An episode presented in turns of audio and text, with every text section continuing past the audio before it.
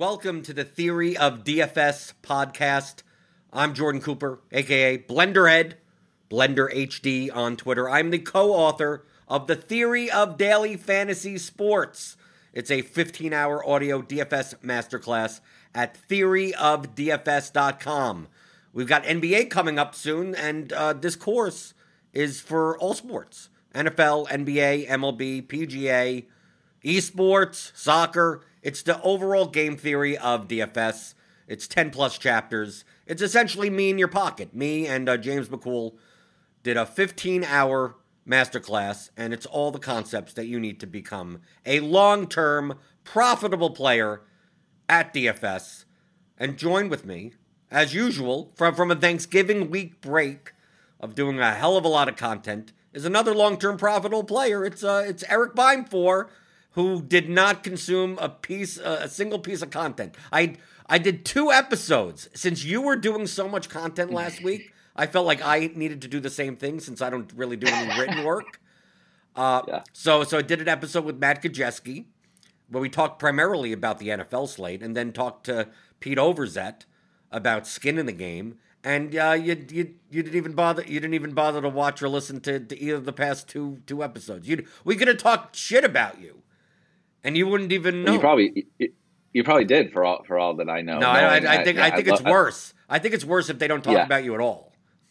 Right. That means they just don't care. Right. That's the saying. Right. If you if you don't even show any emotion about me being gone, that means you don't give a shit. But uh, no, I, I have not had a chance. I was talking to you before we started. Last week was nuts. You know, I talked to you about uh, skipping skipping last week because it was just like you know more than double the content because I was doing a little bit extra for Thanksgiving, like additional content, even more than I more than I normally would. We're recording multiple shows. We don't know if the Steelers Ravens game is happening, so you're you're you know then you're going back and updating. You're like doing double, triple the work, which like I'm not asking for for sympathy. You know, I, I do DFS content for a living, but it was just it was just crazy. And then obviously, like I'm still trying to enjoy Thanksgiving and spend some time with my with with my family so it was it was crazy. Yeah, I I I normally do consume a decent amount of content just to kind of get a feel for what's going on around the industry. And there's some people whose opinions that I value and trust. Um, I didn't read or listen to one piece, not absolutely nothing last week. So um, I think that was actually kind of good. It was it was kind of like refreshing almost like going into Sunday. It was probably the least amount of like you know content and, and maybe even like research that I had that I had done, and it was the, slate was absolute anarchy. But I actually think it kind of put me in a in a good mental spot on Sunday to kind of not have anything else clouding clouding my judgment. Um, there's a little, you know, uh, uh, there's there's pluses and minuses to to consuming different things. But in terms of you know your show with Matt and Matt and Pete, I'm definitely going to go back and listen to it this week now that you know we're back into a little bit more normal group. Well, as normal of a group as we can get with this goddamn Ravens Steelers game getting getting pushed back every every day. So I'll get I'll, I'll get to it. You're not I'm not I'm not kicking you guys to the curb. Okay. Well, I mean, the, this past Sunday, I mean, with the fact that you didn't consume much content, I mean, it's not like you have to. I mean, like I yeah. I do it out of the sake of like I I pride myself on the fact that that I'm the combination of the algorithmic based ownership projections and hearing sentiment around the industry and seeing the chatter I think I have a better grip on how players will react to news and what the ownership. Mm-hmm. I, I, think I could I could identify the ownership a little bit better that way. So I mean, I, I leave stuff mm-hmm. on. I mean, it's not it's not like I'm like oh I'm hovering around my phone or something. Like I got to hear every word. But due to the fact that you didn't, you still in your uh, in your high stakes tournament lineup review on RotoGrinders, uh, which you, you put out today, and you do a premium piece discussing your thoughts from a high stakes tournament perspective before the slate, but but putting putting that up here, like you you talked in a way that you you were paying attention. It almost felt like you were paying attention Friday and Saturday because mm-hmm. uh, I was of the opinion early in the week that the Chiefs were the the Chiefs were the play. Like the shit, like like yep. just just uh, people are looking at Chargers Bills going, okay, I could play Allen, I could play Diggs, I could play Gabriel Davis if John Brown is out. Then Keenan Allen, he's been getting there all the time. right? Ekeler's coming back, so they possibly play him. Uh, and I just thought that based on on the projections, based on the team totals, that the Chiefs people weren't going to be able to play as much of the Chiefs Bucks game because of the relative lack of value. And then obviously throughout the week, like value starts opening up here and there. We get cheap running back value, we get cheap uh, we get DJ Chark is out and Conley's out, so you got the Jags receivers.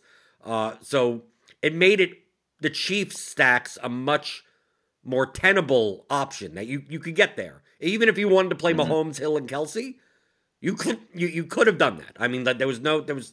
I mean, yes, you were hamstrung in some parts of your lineup, but there was enough value that you could do it. Right. Uh, but when it came to Saturday, you kind of flipped. You did the you know you you anti-leveled the field of like, mm-hmm. well, I'm just going to go back to the Chargers Bills game, and the way that I I approached it the opposite way.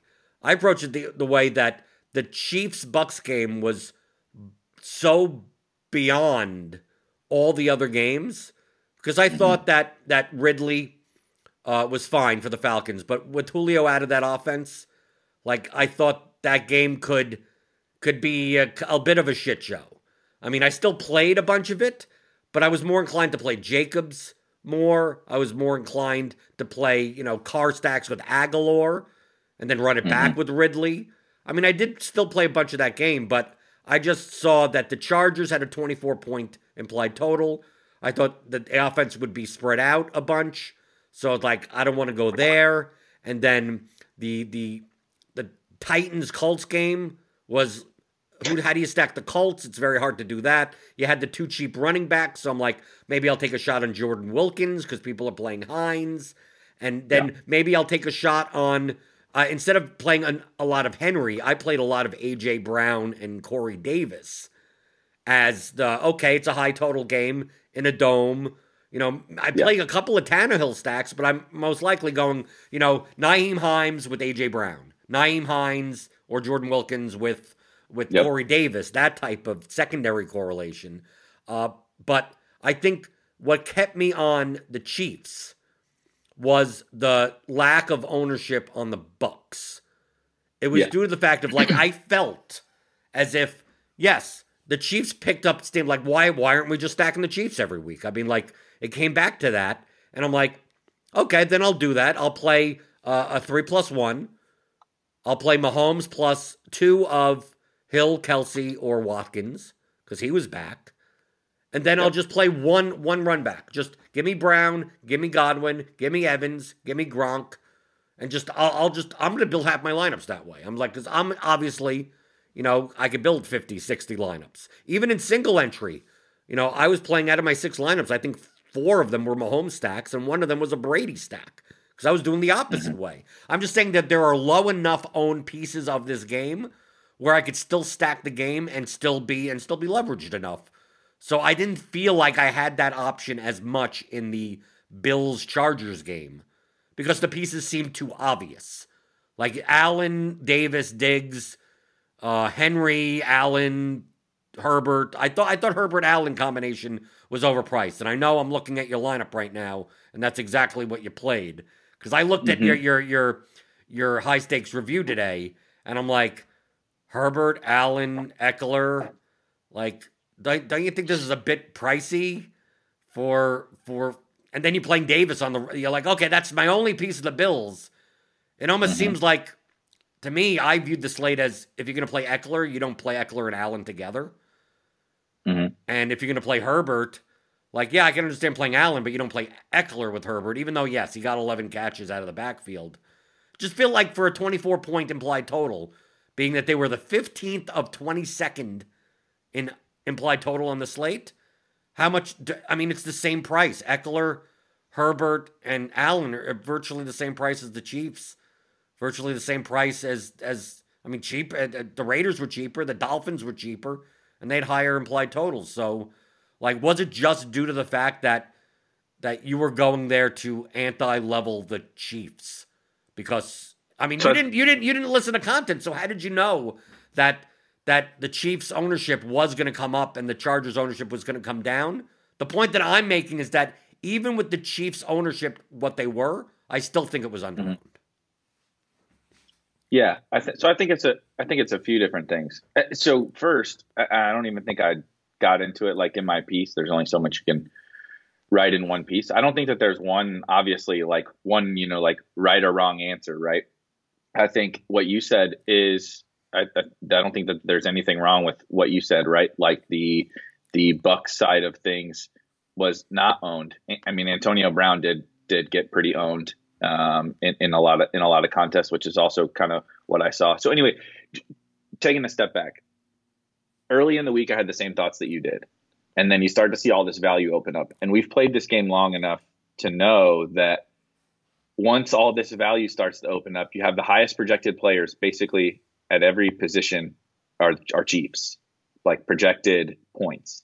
You know, and every week we've seen this this this happened in the Raiders game um, the Chiefs picked up steam in the Raiders game. It happened in um, even like Jets games. This, is, this has just been a trend that we start to see these sneaky, right? On Wednesday, this is your sneaky. Oh, the Chiefs are the third highest owned, fourth highest owned stack because they're expensive. Well, money was of no object, in my opinion, on on this slate. Salary cap almost didn't matter. Yeah, like I, I get that people are like, worried about like Jags receivers or Gabriel Davis or Andy Isabella or whatever. Pick your run, pick your cheap running back, right? Um, you know, even like up to like Wayne Gallman. Wayne Gallman ended up no no one was playing Wayne Gallman anymore. Why he's five thousand dollars. Why? I don't know. But like there's there was infinite cheap players with like real legitimate ceilings. It's like salary was like almost of no object to me, and it was of no object to the field. It, like I I just have the the hundred dollar millie pulled up because I was just looking at some stuff this morning three that Kelce is the third highest owned player, Tyreek is the sixth highest owned player, and Mahomes is the highest owned quarterback at 21 percent.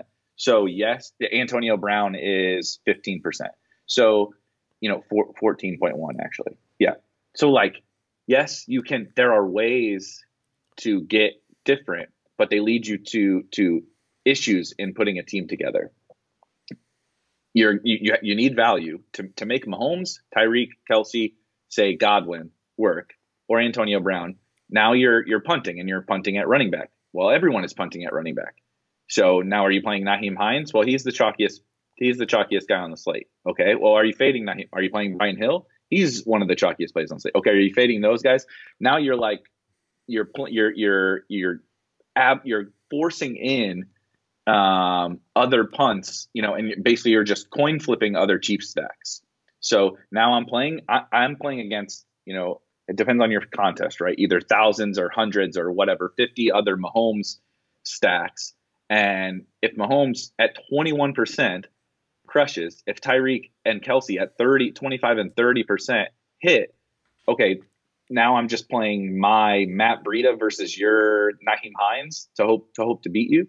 So um, I think that there's there, there's and, and that's not even like unreasonable i've like kind of done that this year I, I, think it's a little bit of a personal preference type of thing i didn't think salary was really of any issue and i did believe that the charger like i uh, I know like you're mentioning team total. Some people will laugh because I'm like the most anti like Vegas and and betting market thing when it comes to DFS ever. Like I thought the 24 point total was egregious for the for the Chargers. Obviously, you know, uh, frankly, it was wrong. It was too high but I don't. I think that that was that was that was awful. Uh, Justin Herbert has become like a drop back and throw 50 times type of guy, and and I think that that offense was appropriately appropriately priced and ha- less than half the ownership. Justin Herbert was five percent, Keenan Allen was 10 percent, and Ekeler was like eight percent compared compared to those Chiefs. And relative upside was, in my opinion, no different whether or not you know they had a higher or lower team total. And I think based on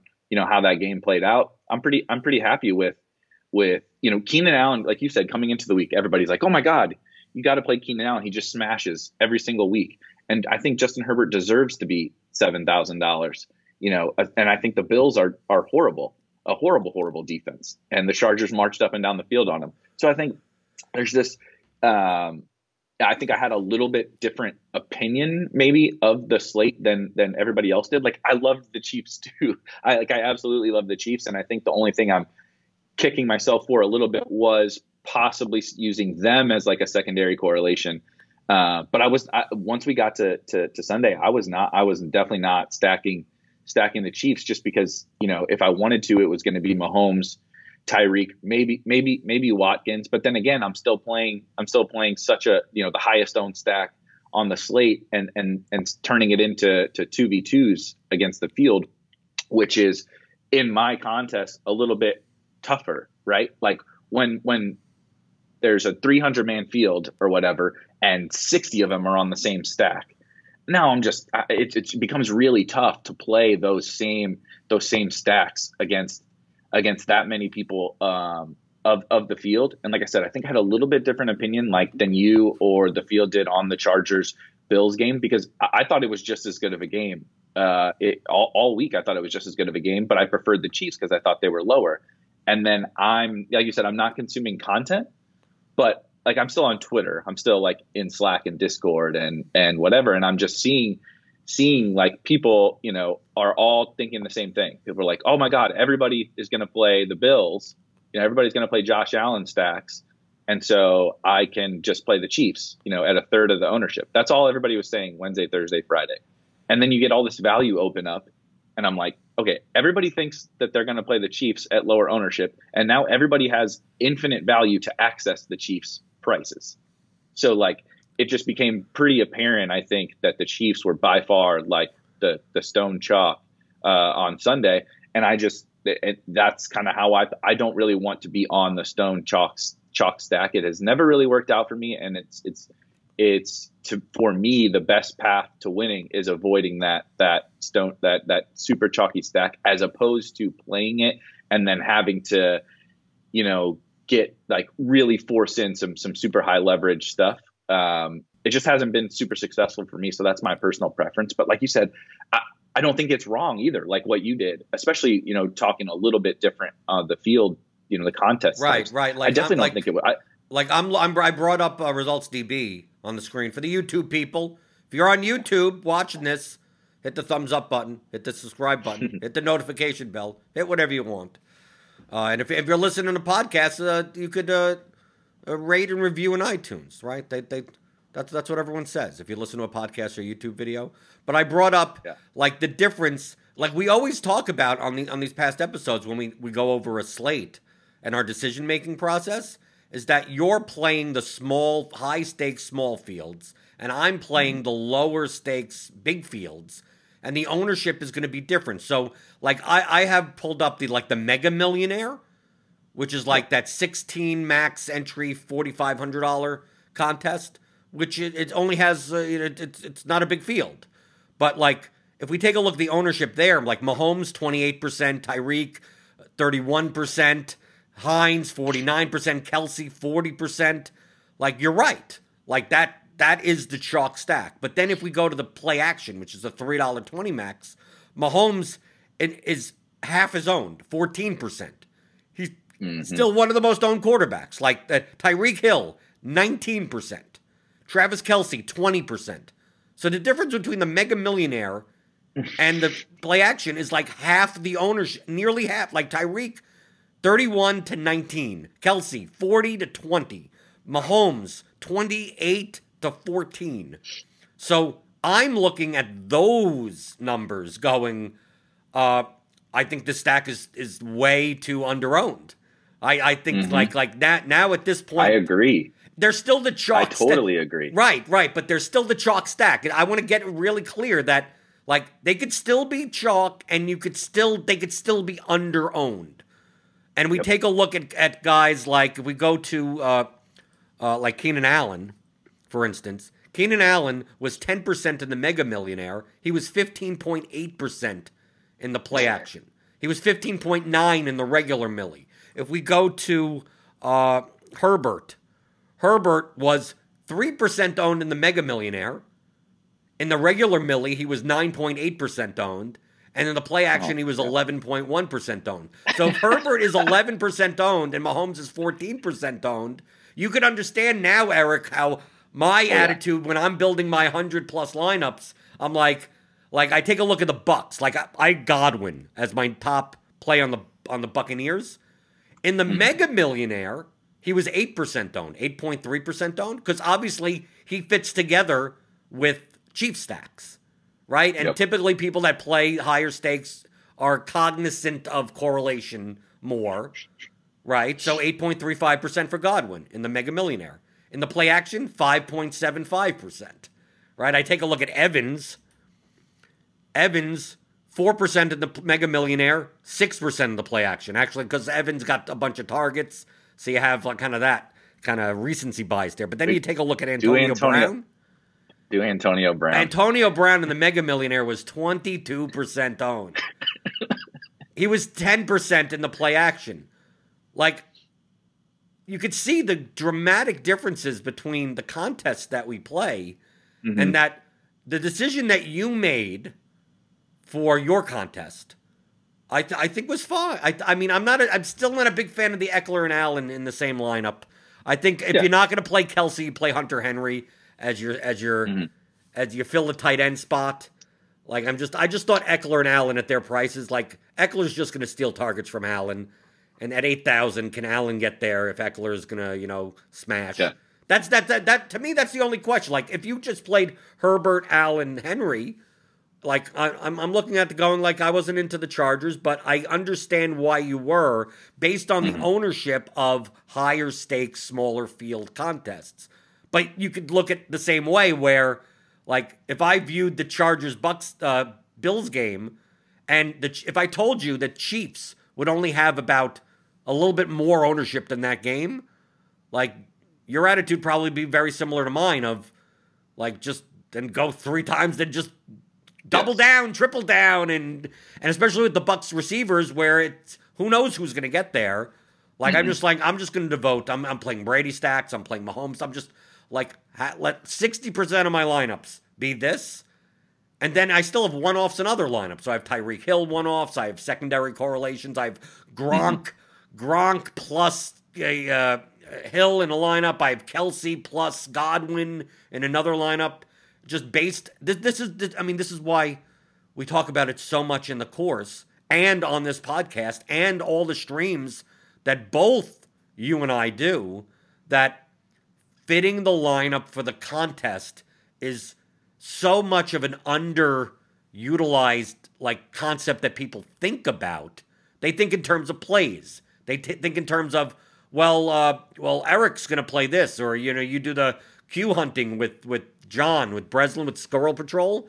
And mm-hmm. like you guys are talking about like like contests like the game changer. Like you're mm-hmm. you're barely even talking about contests like the power sweep, which is yeah. a three max with like six thousand entries, which is still big enough that like it's still a big enough contest that yes, it's not the millie, but you could still get a bit weird and a little bit nutso in your lineup.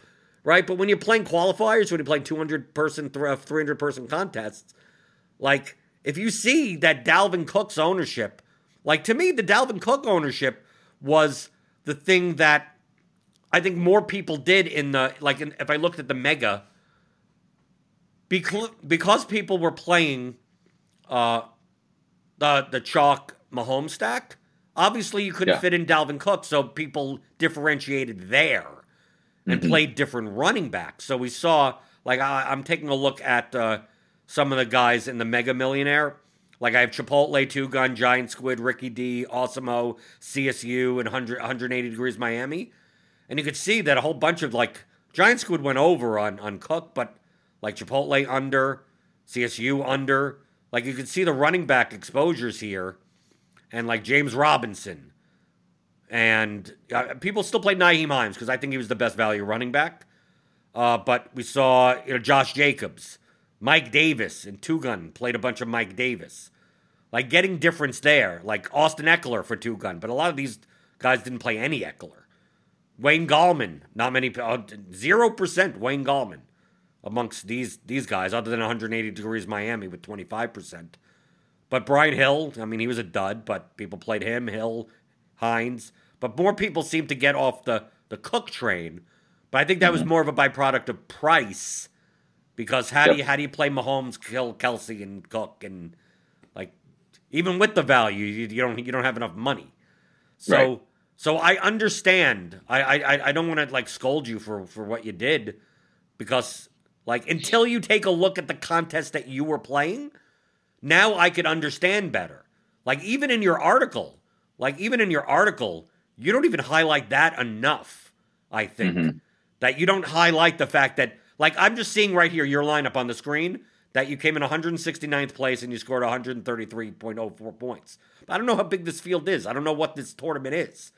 So mm-hmm. like you're talking about your your plays and I'm like that's why I read it and said like well I wouldn't have done this because my natural reaction is like well I'm not playing in I'm not playing in the game changer.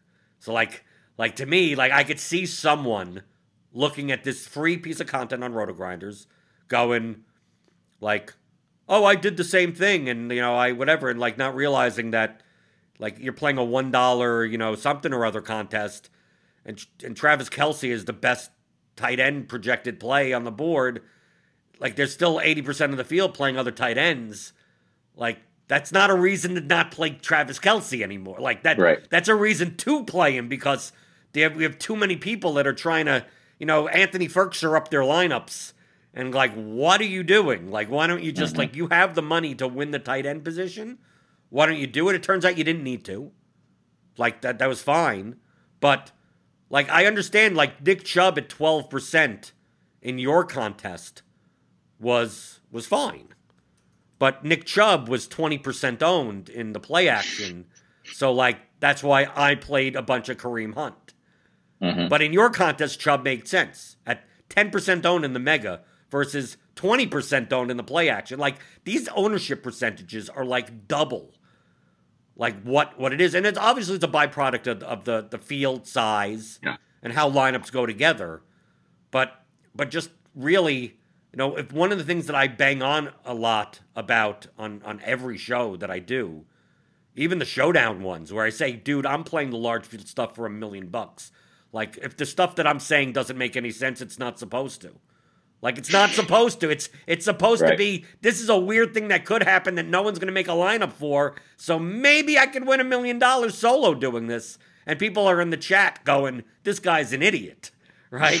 who would ever do? Who would ever play play a wide receiver without the quarterback and the flex as captain? Right? Who would ever play two two tight ends from the same team together? Right? And and and uh, up up up that one.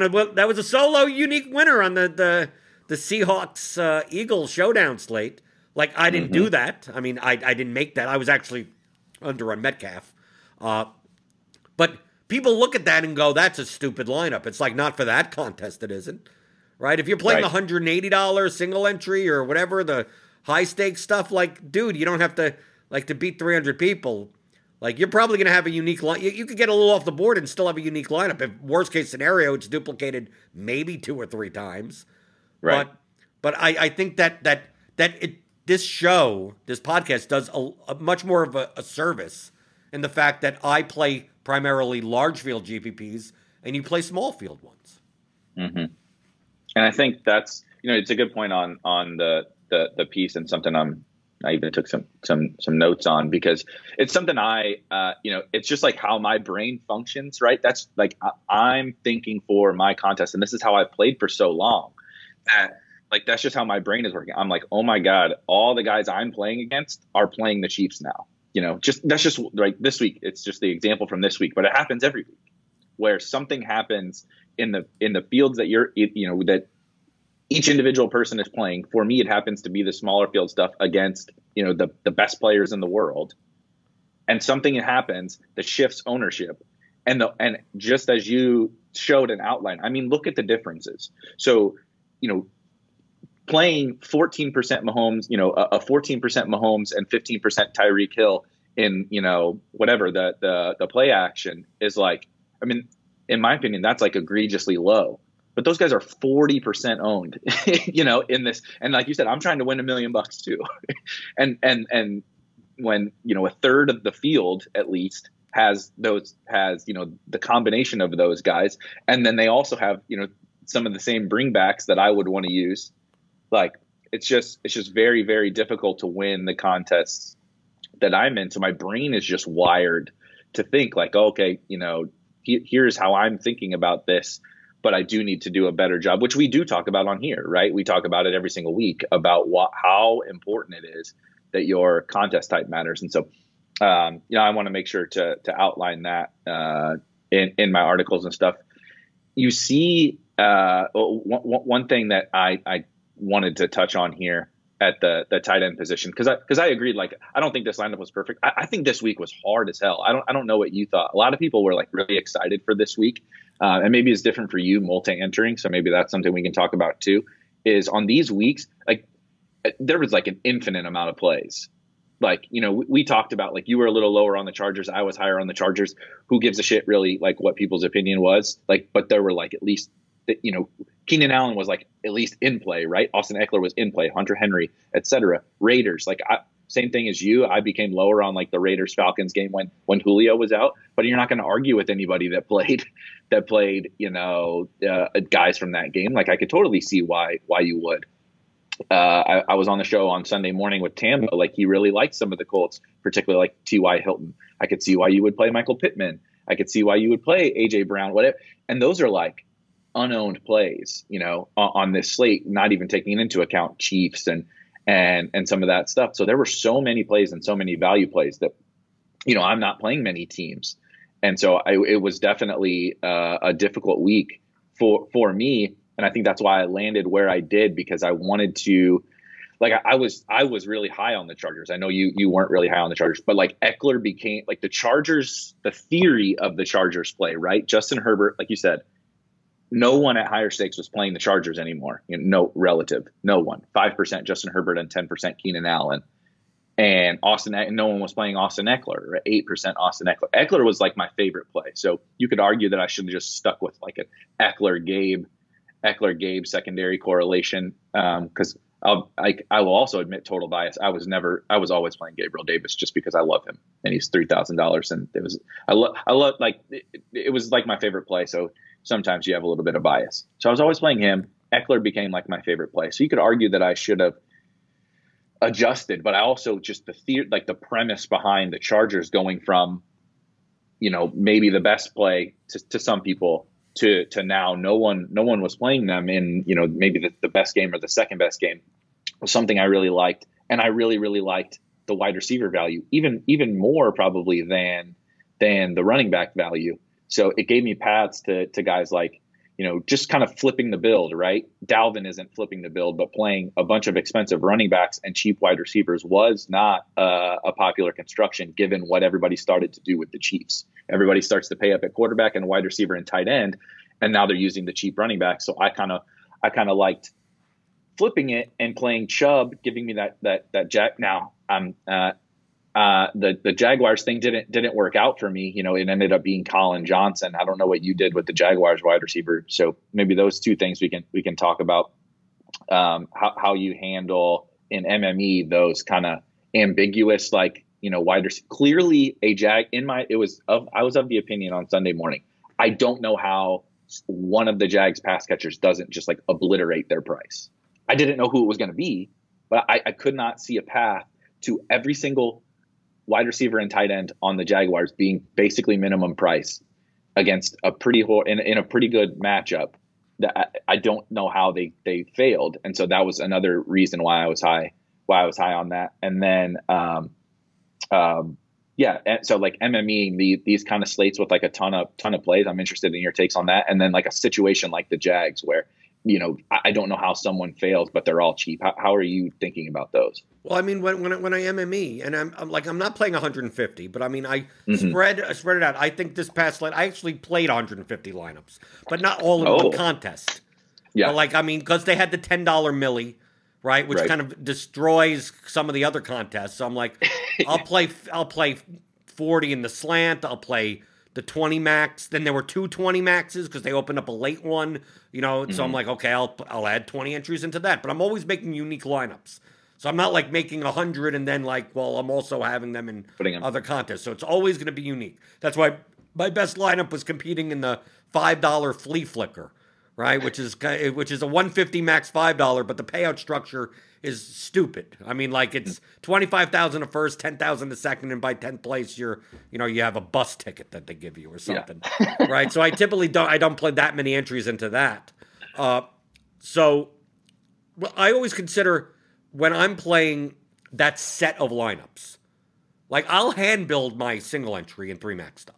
So that I treat, and typically it's a byproduct of my exposures in MMA anyway. So it's like I'm high on this game. I'm, it's right. going to be. I mean, it's going to be. What are my top choices? That's going to be in my single entry three max builds. But my 150 or 100 or 120, whatever I play, I always play. It's a, to me in my mind, mentality wise, it's a set. I'm not playing one lineup. I'm playing a portfolio. So it's like I know, uh, it, playing 100 lineups that when my single entry build, my my chief stack has Chris Godwin in it. He's my number. He's my number one choice. I only have one lineup for the spy, so I have to choose a three plus one. I'm choosing. I'm choosing, uh, and I ended up choosing uh, not Tyreek Hill. I ended up choosing Watkins oh. and Kelce, right, and then playing Godwin there, and then playing Dalvin Cook in that lineup, and obviously that didn't get there because. Uh, I did the, but I did the opposite in like the power sweep. I did okay. Mm-hmm. I'm going to do Tyreek Hill and Watkins with Godwin and then play the cheap running backs, right? Mm-hmm. Do something like that in the power sweep. But like, I have to make those choices in in those contests because I only have one lineup. I only have three lineups. So like, this is if I'm going to choose, I'm choosing Godwin, right? And I may I may play Antonio Brown in the fifty dollar, right, single entry. It's like okay, I play Antonio Brown in that one. Uh, but in my 150 or 100, like it's a block. It's a portfolio block. I know I'm burning lineups. Like I know you, I'm coming in going all, out of this entire portfolio. I just need one. That's yeah. it. I just need one. If one comes in first place, who gives a fuck about the 140 whatever other entries? So I take a look at that and go, okay, I'm building a third of my lineups with Chief stacks. So uh, th- all those lineups are going to have Antonio Brown, one of the one of the one of the Buccaneers. I said I'm not going to even. I'm, I'm, I'm not even going to bother. I'm just whatever it picks, it picks. As long as it gives me about an equal amount. So just like I had like 20% of each of the Bucks wide receivers. I had 8% Gronkowski. I'm like, whatever fits in. And then I'm also playing Brady stacks. So I'm playing Brady three plus ones also. So it's now yeah. it's it putting those things together. Kelce in lineups that don't have Gronkowski, right? The that have Gronkowski have Tyreek Hill because the tight end position. I'm not I'm not playing double tight end. So I'm able to make as many of those. I've just decided like 50 to 60% of my lineups are that. And then whatever fits in those lineups, who gives a shit? Whatever running backs fit in, whatever other, you know, whatever other things fit in based on the projections, just give me whatever of that. And then I go to, to stuff like the uh, other stacks that I have and go, okay, I'm gonna need, I'm gonna have play some Ryan stacks. It's like, okay, well, I'm only devoting a certain amount of money to that game. The the Raiders, and mm-hmm. the and the Falcons game. Uh, I'm only devoting a certain amount of money to the Carolina Minnesota game. I had a ton of Robbie Anderson because I didn't want to play like Jefferson or Cook by themselves as much. So because right. because the field was. So I'm like, okay, yep. at least let me secondary correlate it to Robbie Anderson or Samuel or DJ Moore. And I also played some Bridgewater stacks, only a couple. But I view it as like I'm looking at my lineups as like, yes, individual lineups I'm going through. Does this make sense? Does this make sense? Does this make sense? But all those lineups are are going into contests that have five five figure entries, right? 10,000 plus, 50,000 plus, 100,000, 200,000 plus. So I'm viewing these as all large field GPP lineups. So this is like, you know, mm-hmm. Dollar in a dream, you know, like, okay, does this make sense? Do I have enough leverage? Is this a high enough median for this lineup? Okay, good. Move it to the side. Let's go to the next lineup. Let's go to the next. And then, then you look at the exposures and go, what's my diversification for all of this? So it's like, okay, I got enough of all these Bucks wide receivers. If one of them fails, okay, then I burn a fifth of my lineups. Who gives a shit? I mean, they can still cash, I guess. But it's like, I know I'm burning lineups in order to get the one combination that I need. But it's not like I'm playing, like people have the this notion that, oh, I'm playing a bit of everything right? I'm playing this. I'm playing this game. I'm playing. You know, oh, I had some Kyler Murray stacks and I had some Cam Newton. Like, no, I just X out. I I X out stuff. Like, if I don't want to devote any any part of my uh, portfolio to it, then Like I didn't have any DeAndre Hopkins. I didn't see a need to have. What I think in terms of I only have a limited portfolio. I have a limited amount of money and lineups that I'm making. So how much I, I view the, the players as stocks. So I mm-hmm. go, if I want to play DeAndre Hopkins, that means I'm gonna have to not play in that lineup. That lineup does not have Tyreek Hill in it. Right? Do I want to give up more Tyreek Hill so I could fit in a Keenan Allen, a DeAndre Hopkins, like those level of wide receivers at the high end? I said, no, my strategy this slate is to get as many Chiefs Bucks combinations as possible. So, like, I had like three Keenan Allen lineups out of like 150 because he mm-hmm. fit in. He just happened to, fit because I had Allen stats. I did have some Allen stats.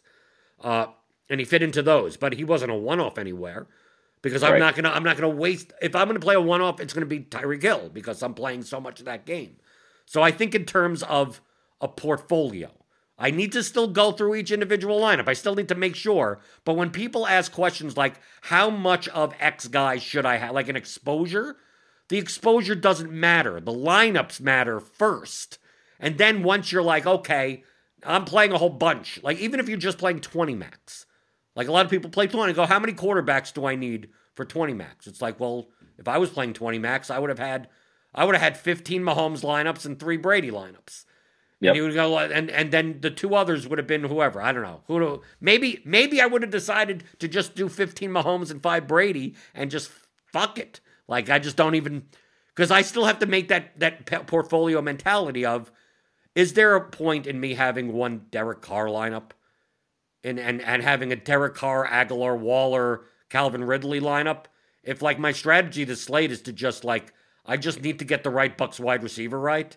Like now I'm wasting a lineup on my overall strategy of like this could be another Chief stack with uh with Godwin. This could or with Gronk or with or this could be a Brady lineup with Tyreek as a run back, and then instead of Nyheim Hines, I'm playing Jordan Wilkins.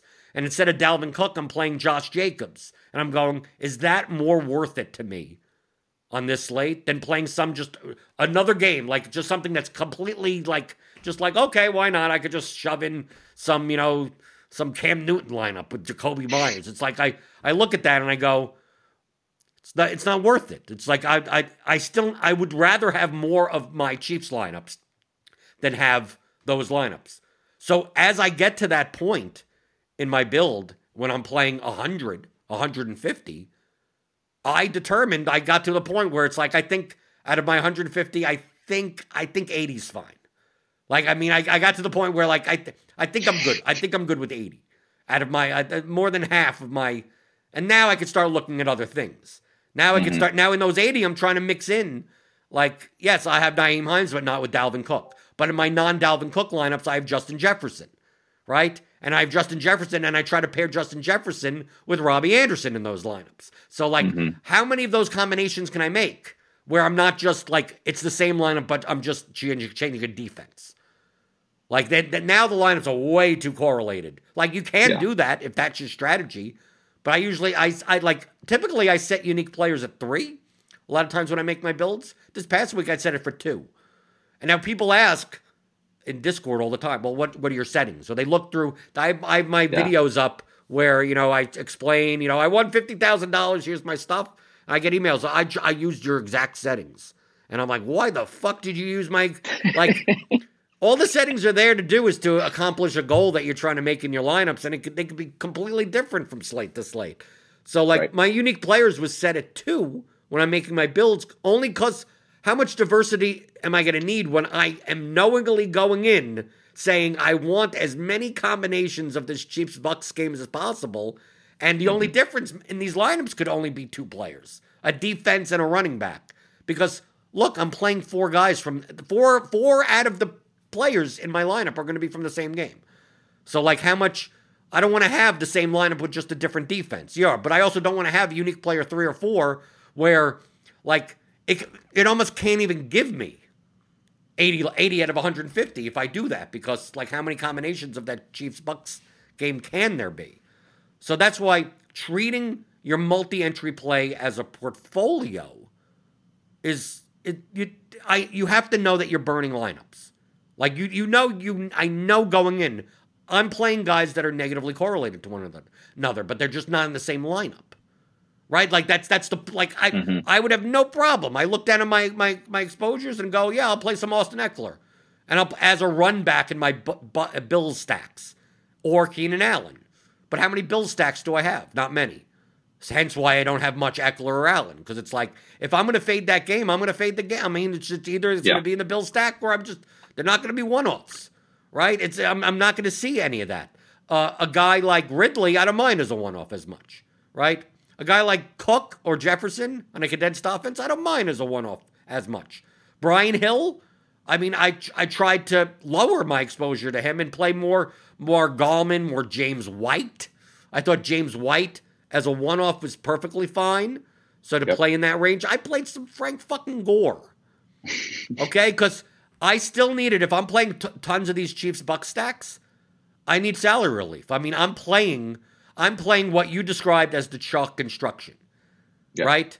Uh, in my contest, in yep. your contest, it's still the chalk construction in my contest, but way lower owned, yeah. right? So it's it's still chalk, but it's not like super chalk that I think still thinks it's under owned.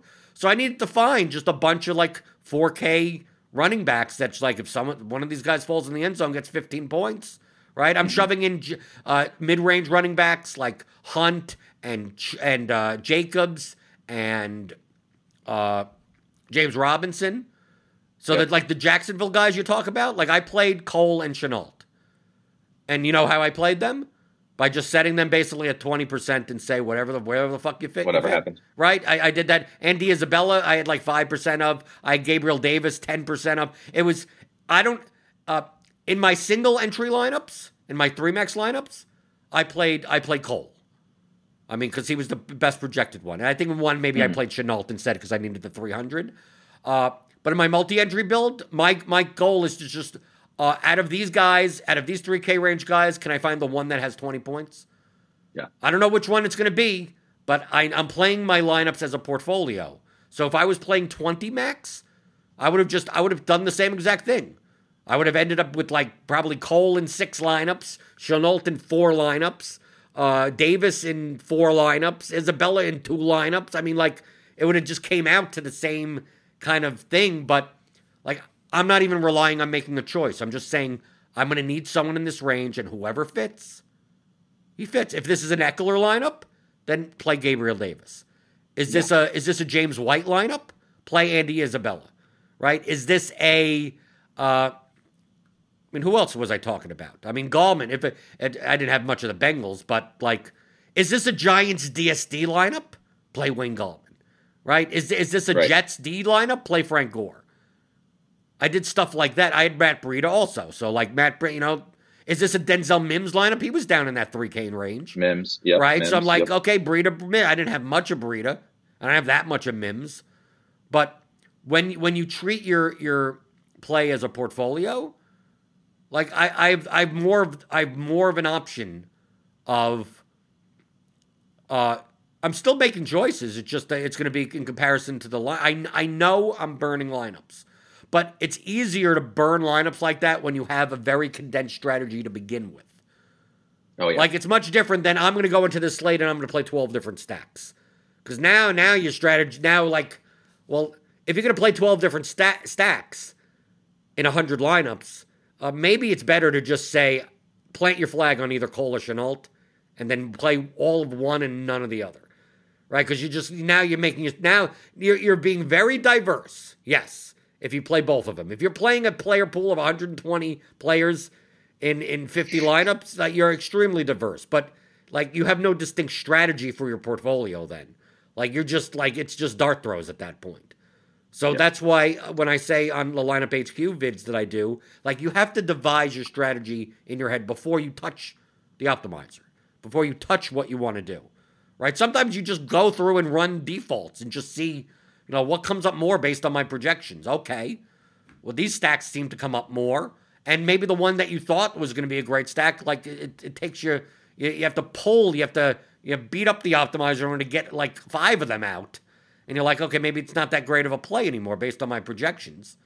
Uh, but you have to do that beforehand. You have to think in terms of what do you want to do. I decided I'm going to go tons into that one game. So now all the settings in my optimizer and all the iterations that I did were were built around that. So you can't just look at if I showed you them, what is what, what does that do? That doesn't do you any good. Like it, it didn't I'm producing the lineups that I want to produce. Why'd you put a difference between a 20 min and 24 min and not 25 min? I'm like, I don't know, because I, I, I it's easier to type in even numbers. I mean, like there's no distinct reason other than at one point it was 26%. And I'm like, I'm trying to narrow the range. I'm trying to get the lineups I want. And I'm like, I need to narrow the range. So I still get enough, but not too much. And I don't want to put in like the exact amount because it's never going to be able to come out that way. But that's what I'm doing through it. What you're looking at is like the 50th iteration of me doing it, you know, and, and churning lineups out and then saving. Sometimes I'm saving some and go, okay, I have my set mm-hmm. of these and I have my set of those. And now I now I need more Mike Evans lineups. So I just lock Evans in and I just run. And I go, let me take a look. It's like, okay, give me this one, give me this one, give me this one, give me this. And then I save those and then everything like the, the optimizer is a tool. It's not something that's making choices for you. So I know right. Eric, you you don't you. I mean, this is this is like foreign things to you because it's, you, it's definitely a foreign language. Yep. Right. I mean, language. you look at you look at lineup HQ, you look at projections, yeah. but I mean, you're you're essentially hand building your lineups. Me, I'm even when I hand build my lineups, I'm using I'm pretty much using the op. I'm using I'm looking for this stack and r- let me run 20 with the, with this secondary correlation and just say, okay, who the best? Okay, I guess I'm playing the Browns defense and Kareem Hunt in this lineup. Okay, okay, that that seems good enough to me. I, I look at the owners. Mm-hmm. Oh, okay, I'm good. But to me, we, we're not do, we're not doing anything different from one another. It's just, no, it's just, it's the same thing with a different tool. A right. different, you know, you're you're you're using a tool to massage what's in your brain and pull it out into this portfolio, like you said, and I'm using what's in my brain to click click some buttons right to put to, to put the players in. But I think I think the really uh, thing that stuck out just a ton to me when when you were talking it is how exactly it, if someone were to like come in and listen to this, they would think that we are like the most polar opposite players ever, right? Because we're we, we just talked about how we're playing different contests and and the the, the quote unquote right plays are are basically polar opposites in in those contests because the contests are so different. I'm playing one to five teams and you're playing, you know, 50 to 150 teams. And thus, you know, how you manage those teams is very different than how I manage those teams. So we couldn't really be much different in terms of ends of the spectrum, like as, as a DFS player, but it's the exact same thing, but, but we're doing literally the exact same thing. So you have to, that, that coming in with a strategy thing, I think was so important. And it's like such a simple and probably obvious thing to, to most people, but like that's so like I didn't build it. Well, I mean, I had a dummy lineup, but like I didn't build anything this week until Sunday morning, like around when in that, and that's usually not what I do, but uh, until like inactives came out because it was such a weird week that I, I I I wanted to kind of process everything and then come up with you know come up with my strategy as as just information flew in throughout the week. So like you know Wednesday or Thursday, my strategy was very different than what my strategy ended up being on Sunday. But I came in and you know we, have talked about this in the past too, right? There's there's tons of things you can do on a slate, right? If somebody wanted to say the Derek Carr stacks were the, their, their top priority, what we disagree, but that that's fine. That's your that's your top priority. You know, you I came in on Sunday, and and I you start to rack and stack all those all those different priorities, and I built like some chief stacks to see to see how it looked and to see and, and I there it was impossible for me to build a team that I thought you know gave me the appropriate amount of of, of win equity in the contest that I was playing with a bunch of you know with with a stack that let, us say there's 500 people in in the contest that I'm playing like when a, a, what 100 150 of them have this same stack it's like you know I, am only entering one team into this you know I, am not this I'm not some crazy big high roller like I'm only entering one team into this and and Yuta Yuta has 10 of this stack like I'm just not going to beat him enough you know, I'm not going to beat him plus all the other best players in the world enough trying to beat them with my one Mahomes Tyreek stack versus their 10 or whatever. So it's very, you know, and that's like I said, that's all the best players in the world. So I come in and that, that was kind of how I started to to think about things. And that's how I end, you know, end up on the Chargers and what however we, you know, we feel about that team. But then one thing that that I did, um, you know, and it's very different for you, but kind of the same thing. Well, I, I prioritize that that Jaguars game because you know, and now Keelan Cole, you know, was the best projected player down there, and I was kind of kicking myself for, you know, I, am kind of an, a little bit sometimes off off the board type of guy with with those punt wide receivers, but the the the premise of the play I think was was fine. Where, like I said, you know, earlier, I could not I could not get over like an entire offense's pass game in in what is a, a, pretty good matchup actually you know a pretty good spot to have success. They're all minimum like they were all minimum priced. And i loved nick chubb. So like so, like nick chubb became you know one of my favorite plays. Him and austin Ekeler probably became like my favorite tournament plays on the slate by by Sunday morning. Shout out to Ian Rapoport, by the way, for allowing Austin Ekeler to be like a great tournament play. Him, these fucking reporters are. Why, why are, does and, anyone and listen to that to guy? I mean, it's it's it's so ridiculous. Jalen Hurts is going to see more stuff than two. Oh, right? I mean, God. like that. Like to me, uh, the the only the only person that I that I ever trust is Adam Schefter. Correct. And and typically he words his tweets in a way that he's very clear like there's no speculation. Like even sometimes, like even the week before, right? Nyheim Hines is going to get more of the workload. Like assuming they go with the hot hand, like he doesn't, he doesn't go, he doesn't, he doesn't expand upon yep. that. So everyone reads that as, oh, I guess Nyheim Hines is the lead back and not Jonathan Taylor and Jordan Wilkins. It's like no, no, no. The, the, they said they're going with the hot hand, and it just so happened last week Nyheim's was the hot hand.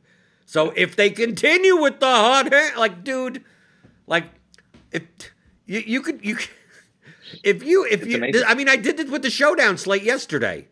Uh, uh, Carson Wentz comes in 33% owned, the quarterback in a showdown slate. Quarterback in a showdown slate. It was unbelievable. And I, I, I played 30 lineups. I played him in I think I think in 100%. I maybe maybe not 28 out of 30 because I'm like, dude, are people really going to buy into this? It's it's it's Rapoport.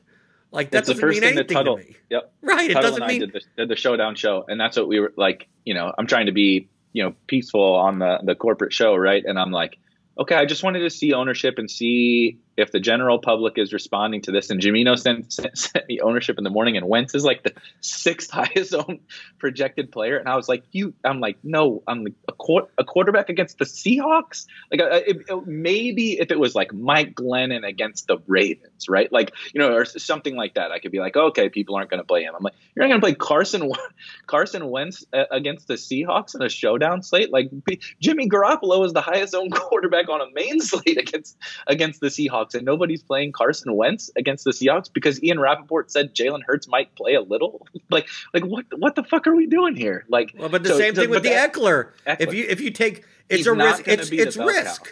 and it's yeah. it, it could have blown up in your face. He could have had, you know, 10, 10, 12 touches. It turns out he yeah. had a career high in touches. Yeah, he's not going to be the bell cow. And then he broke his career. He had touched the ball thirty times 30 times. He led the team in targets. He had the most catches on the entire day, right? I, I don't even think Tyreek had uh, as many, you know, obviously Tyreek had a lot more points and yards, but like he caught 12 balls or whatever it was. Like, oh, yeah, he, you know, that's the thing is, so like all, all, all, anyway, going back to like, I'm racking and stacking all of these things.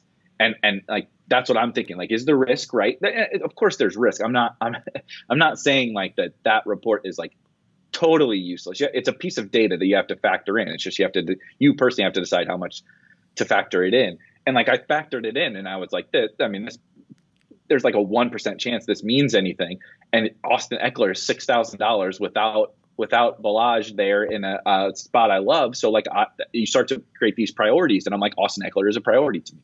So Uh, you know, and I, I, had decided that Nick Chubb was was a priority to me. So those guys start to become priorities, and and like I said, that I factored in that Jags thing. So these are just all the decisions that I'm making in this one, what's one solo lineup where I'm make I'm I'm you know trying to rack and stack these these priorities that you're you're doing the exact same thing just a little bit differently right because you're massaging it out th- those priorities into you know your your lineups and making sure that all those lineups make sense and your your exposures are where you want them to be whereas i'm like okay here's my top 10 list let's start to do it and then and, and even then it's fluid, right? Okay, like like Tyreek Hill was high up on my priority list. Like let's not let's not kid ourselves.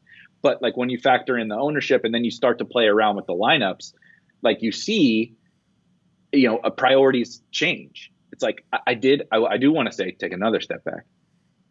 I, I think my stubbornness on Tom Brady also hurt me a little, possibly hurt me a little bit this week. Early in the week, I'm talking to to some friends, and they were uh, talking about that they were going to play play Brady because of you know okay the Chiefs game is super popular, but I can just play Brady over over Mahomes with like whatever Godwin and Evans or Gronk or whatever you know like you did, and I'm I'm you know partially You're done with Brady. I mean, you said no, I'm Brady's so, washed. So, He's done. I can't I can't I can't do it, and I was I, am I'm, I'm not taking a huge L yet because he was so goddamn bad in that game. Oh my god, he was bad. He's the reason why you're you're all your chief stack why you're not sitting here with a hundred thousand dollars was because Brady couldn't get the ball to your to, to Godwin and your your Bucks. Um, yeah, but he still put but, up 26 points. I mean, it's like what else am I? I, I, mean, I know. I'm not arguing the fantasy, fantasy wise. he was fine. I'm saying I sh- I was stubborn on how bad I believe that he is, and you know the fantasy result is all that really mattered. So I'm I'm taking an L on that thing. I'm not taking an L on Tom Brady being good because he's not good. That's just a fact. I don't care if they're but, good. Well, Jameis Winston isn't good, and we played him all the time. Whoa, whoa, Jameis is better better than Brady. Okay, let's let's let's not bash let's not bash on Jameis. He, he's the third string quarterback for the New Orleans for the New Orleans Saints now. But but this is like these are like the priority things that you have to set, right? And like I, am admitting that that that bias. Uh, we start talking about Brady and the dogs come around. Like, would you please stop talking about this washed this washed noodle arm?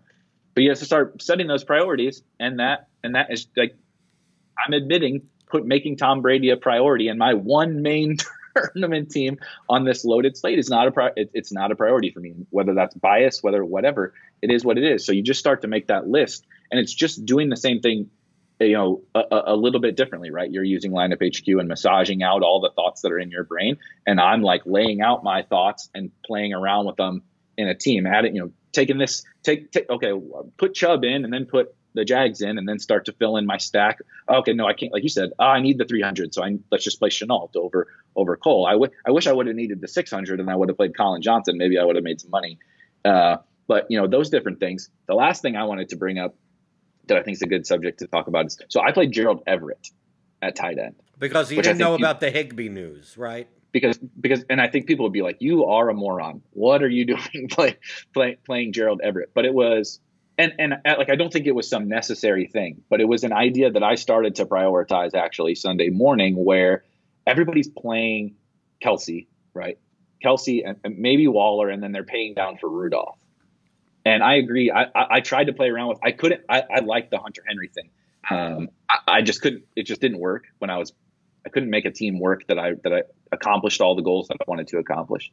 So I really got onto this this Rams thing because, you know, if if Gerald Everett, I'm, I was talking to Tambo. and said If Gerald Everett, like if we knew Tyler Higbee was out, like Gerald Everett is what you know. Okay, maybe not Kelce, but like the best or second best behind Kelce, tight end play on the board. Like uh, he, people playing the cash. Uh, I, th- I, don't know. I, I mean, I, you had Rudolph there at twenty eight hundred. Gerald Everett is a better fantasy play without Tyler Higbee than Kyle than Kyle. No, you still got will, Woods and Kupp there. You got Reynolds there. I mean, come on. He he would project okay. I mean, he would he would still project okay. I I get it. Uh, I get why you played Everett. And mm-hmm. obviously, you stayed with Everett because you had no optionality was, because he's the only goddamn spot left. So yeah. Like unless you were going to go, I'm going to um instead of playing every like you'd still rather play the second tight end for the Rams than play the second tight end for who know for the yeah. who are you going to play in that spot? I mean that there's no one else in the three games that were left. And I, I played around. That, that was another thing I played around with. Uh, adding in some optionality, and there really wasn't anything that get you know. So the Jordan Reed was also questionable. So you know, I, I don't love the Ross Dwelley thing either, but it, there there was potential for a strong tight end play to to emerge there. And worst case scenario, you play Gerald Everett, and you know he he can find, get get lucky and find the end zone. He, he's going to get three, four, five targets regardless. So I, I, was okay kind of taking that risk, and if it airballed, it it airballed at at one percent. So uh, but that's just like a, a, a thing that I like to do. Sometimes too much. but a thing that I like to do just because you know the ownership is so drastic. It's it's especially strong in NBA, which I think we've talked. You know, we talked late swap a lot, but I think. Um, no, I do it. I do it, dude. I do it so much in NBA. People look at my lineups and results DB the next day. They don't realize that, like, that may not have even come close to what it started at seven o'clock. A lot of times, sometimes, sometimes depending on on the early games, sometimes I'm punting completely and like, like I'm I'm and or what I what I like doing, and we'll talk about more about this during NBA season when it's more in, uh, in our in the top of our minds, is that I will purposefully play like one offs of the earlier games to find the outlier so I could just jam the shit out of whatever's late. Like I'm just like I like you have like a Pacers game, you have something like like Pacers something. Pacers, it's always the Pacers. So typically the Pacers something. start at seven, right? Pacers, like, Pistons, Wizards, yeah, right. Pa- Pacers, Pistons, and it's like no one is that like no. There's no stream screaming value or anything. No one's going to be popular. But you're sitting there going, going, well, what happens if Brogdon puts up 50 today? Right? Like, what happens if uh, if Blake Griffin puts up 50 today? Like, they're they're they're going to be three percent owned. It's like I'm playing 80 lineups. Why don't, why don't I play them as a one off in like in like five lineups just for for for shit stakes? And I'll know. See, the thing is, like just like what we do with NFL, like I'll know how to build those lineups in about 45 minutes. Yep. Like I'll I'll know what if Blake Griffin is going off, it's like, okay, who's the chalk jamming in? And if Blake Griffin just duds, I'll be like, okay, got to get off the chalk for this lineup. Uh, it's not going to win a GPP, but let me get it into min cash range. Like mm-hmm. I can do that much more in NBA, especially in NBA with the late news. We have Q tags on everyone, and it, like we're not going to the Nuggets. Who knows? Oh, at nine o'clock we'll find out about the, if, uh, if Jamal Murray's playing right? And then it, it, then we have the Warriors. It's like, oh, half their team may be sitting at ten, so we don't we we may have thirty four hundred dollar guys that we could play. Uh, it's not a matter of punting. It's also like I think too many people sometimes look for okay, well, I'll I'll hold out, and it's like that also sometimes makes the early game ownership really low. Mm-hmm. So like I'm like, why not? Why not? St- hey, the Pistons are playing the the Pacers, why don't I why don't I stack it? Why don't I play three guys from this game? And maybe I mean a lot of times the first game is the Wizards game, and that's like like for for NBA DFS, yeah. the Wizards are like typically the most popular uh, DFS oh, yeah. team. That people we've probably watched more Wizards games than any other games because those uh, Wizards and Rockets, like the games where the totals are always like so stupid because no team plays defense, and then someone's always out, so you're playing like a 4500 Jordan McRae in your lineup and you're like, okay, I don't know if this is a good idea. That that Thomas Bryant is underpriced, and you're sitting there going, what? You know, why do I have the, such the shittiest teams in my lineups? but I mean, but uh, you do it in NFL. Like NFL, there's just one time. Like mm-hmm. you have the early games, and I know that you have the difference between the 405 and the 425, but that doesn't make that much of a difference. In NBA, you have you could have two games start at seven, one game start at 7:30, three games start at 8, two games start at 8:30. You know, three games start at 9:30 and three games start at 10 and 10:30 that there's enough of a space in between games, especially some of the news you may not even get till a half an hour before tip-off. That, or less. Or less, yeah. right, or le- or really or even less. That you now have all these mini points of late swap of like and then you have to plan out it even in advance. Like a lot of times in NBA, uh, like you, you didn't have that option here with Gerald Everett because he's the right. only spot left in your lineup, and your lineup at as of this point with the 11.2 Dalvin Cook and a 16 point snowflake Keenan Allen, like you wouldn't play Kelce in this lineup to begin with. I mean, like, right. like you would have to make it up. So having a one percent owned Gerald Everett is fine, and that's fuck it. That's well, you that would be optimal to begin with, regardless mm-hmm. if Higbee was in or not. But in NBA, NBA, you have, uh, I mean, you have to think in terms of, okay, uh, at nine o'clock, we should get the news if Jamal Murray's in. And if Jamal Murray is out and I'm going to play Monte Morris, how does that affect the lineups? Can, now I could fit in LeBron in the late game in yep. a small yep. forward spot. Okay, so now I I need to make sure I have small forward spots open so I could do so I can make that switch. And then if Jamal Murray's in, that means do I plan for him to be in? Do I plan for him to be out and switch otherwise? Because that's another thing that, like, which one is going to be easier to do? But that's all based around what games are on from that point forward. So I could think of worst case scenarios. Because if I like, if I shove in a 3K Monte Morris as my, you know, Jamal Murray is out and I play that as default, to switch off of that, I have to go like, how many pivots do, how many spots of optionality do I have in my lineups? I don't want to be sitting there with a Monte Morris one off and, and all eight other players already went. So now I'm just sitting there with like, I, I guess I, am just going to play him because there's yep. nowhere else to go. But if I'm building, let's say, with the in, in the mindset that Jamal Murray is in, and I'm like, okay, if he's not in, now I'm able to move down some guards from I'm playing a bunch of 7K guards. Well, now I can move it down to a 3K guard. I have 4K left. Where can that go? Well, that could go to Anthony Davis. I look at the Lakers game in the late game. I like a look at uh, well, that could go to uh, to, to Nikola Jokic because if Murray's in, Jokic is, and, and then there could be another center on the slate that's popular. I'd be like, well, the Jokic gives me leverage now because because now people are going to be off the Nuggets game because Murray's, mm-hmm. you know, now now the rotation's normal and Jokic is ninety seven hundred. It's not like he's that great of a deal, but he could always get seventy points in any game. So I'm looking at that that. But if I'm using a lot of players from the early games, it gives me less and less options to make those things. So you think in the same way that I do. You're doing it with one to three lineups, right? I'm doing it with like a right. hundred lineups. So like I, I really need. I don't to, know how you do that. Yeah. Well, that that's that's a skill. People don't, don't yeah. understand how, how much of a skill that actually is. Uh, but you're doing the same thing of like, okay, if Jamal Murray is out, I could then switch to X, Y, and Z, and like that's mm. great. If he's in, I'd still like my lineup the way it is. But in the 10:30 game, like if it if it turns out that uh, uh, Rondo is going to be out, maybe I maybe I take a shot on Alex Caruso, like, and that's the spot. Like, I'll do the same swap swap I would have done if Monte Morris was in, and now I'm going to do that instead especially if my lineups aren't performing well. Like you have to think in in yeah. how is this night going to play out, and that's why I like truthfully with late swap in NBA, like it's it's it is the sharpest.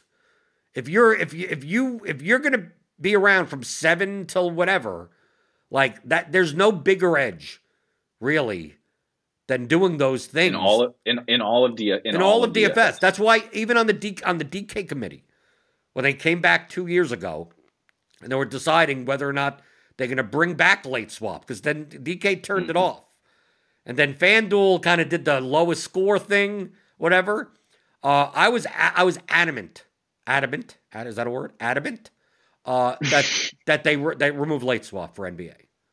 I was at I was I, was like said it should lock at seven o'clock and that's it, and we're done. Said not because of family time, not because of that type of stuff, is that I know how much of an edge it is, and for the for the sake of the ecosystem, like yes, the amount of times that your player gets scratched and you lose, like you're making it you're, you, there's you're losing so much edge in not late swapping. The problem is that mm-hmm. casual people don't understand that. So the casual people yes. would rather have late swap for the for the couple of times a year that their Jimmy Butler's uh, announced out five minutes before you know the game locks.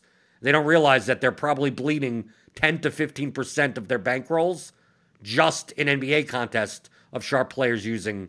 Like I know, I know this. That's why I. That's why I'm like that. There should be no late swap. Like I know mm-hmm. what I know what I do between seven and eleven o'clock at night.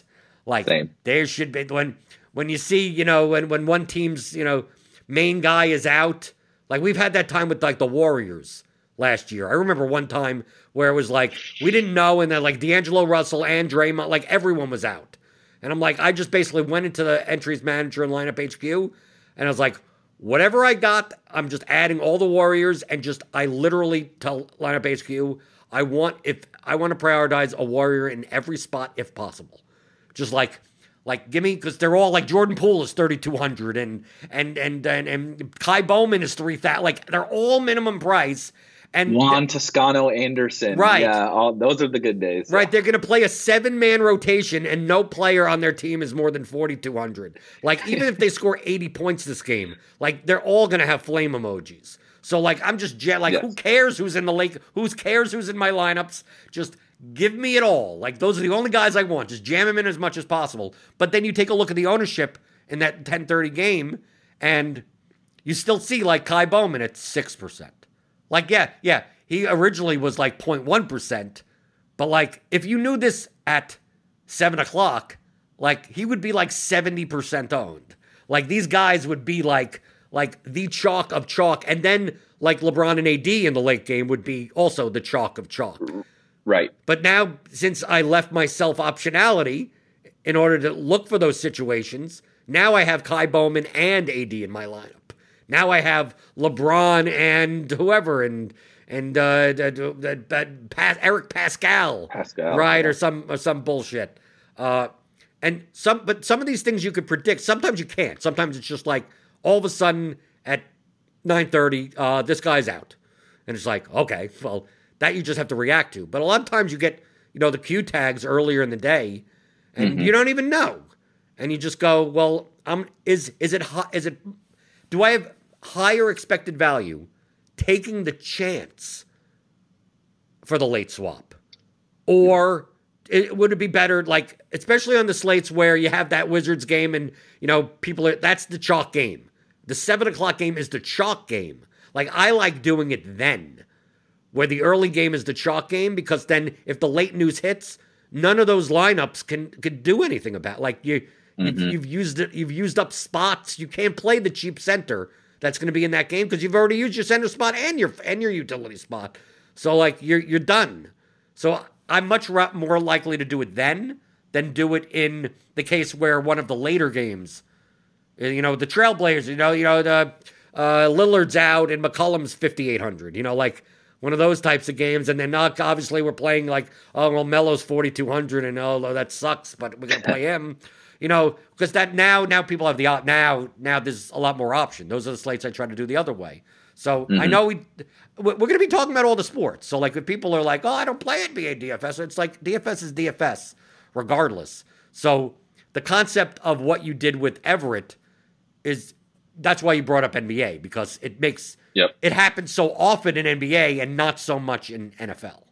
but I think that the the premise is that, um, and I think that's also been like growth in in my game. I know it's less it's it's less impactful and it's less likely to to occur in NFL. But even what a couple of weeks ago, um, I, I also think, you know, eh, this year in NFL, I I don't think we should take anything for granted.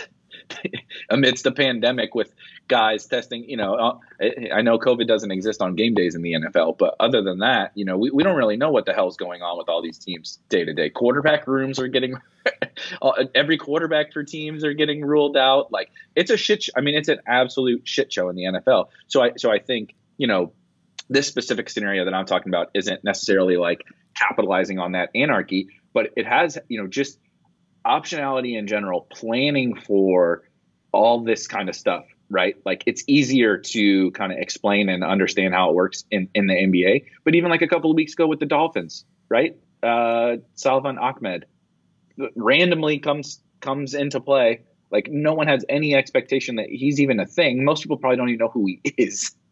And he's a four thousand dollar running back that all of a sudden, you know, due to some late news, is one of the better plays on on the slate. You that's a rare NFL example. The more likely NFL example is like the Gerald Everett thing, where Tyler Higbee is a true game time decision. We have no idea if he's going to play. So, like you said, you're balancing what what's my expected value on and versus the probability of him. Um, you know, and what's my downside too, depending on you know how, how you play or what contest you're in. What's the you know if Gerald Everett is not going to play if Tyler Higbee uh, is active, there's a it's a very I'm handling it very differently than if like he's still going to play 50% of the snaps so whatever the risk wasn't wasn't really that high Right, like if like, you're if you're just- going for a quarterback, like if it's a type of thing Yeah, where it's yeah. like like Jimmy G is questionable, it could be Nick Mullens. Like it, the court, the opportunity cost at, at, at quarterback is so high that like you you ain't going. Oh, I'm gonna plug in Nick Mullens is 4600. I'm gonna plug him in and I'll wait. It's like no no no no. Like don't don't base quarterback decisions based yeah. on that. Like also right. you also don't understand that the offense is the offense and like the difference between Jeremy G and Nick Mullens ain't, ain't I mean, who cares? I mean, yeah, I don't know exactly. who Derek Carr's backup is. I don't know who the, the Raiders backup is, but like I think it's Nathan. I think it's Nathan. Oh, Peterman. Peterman. Oh, okay. Maybe you don't play him. Oh, Jesus. right.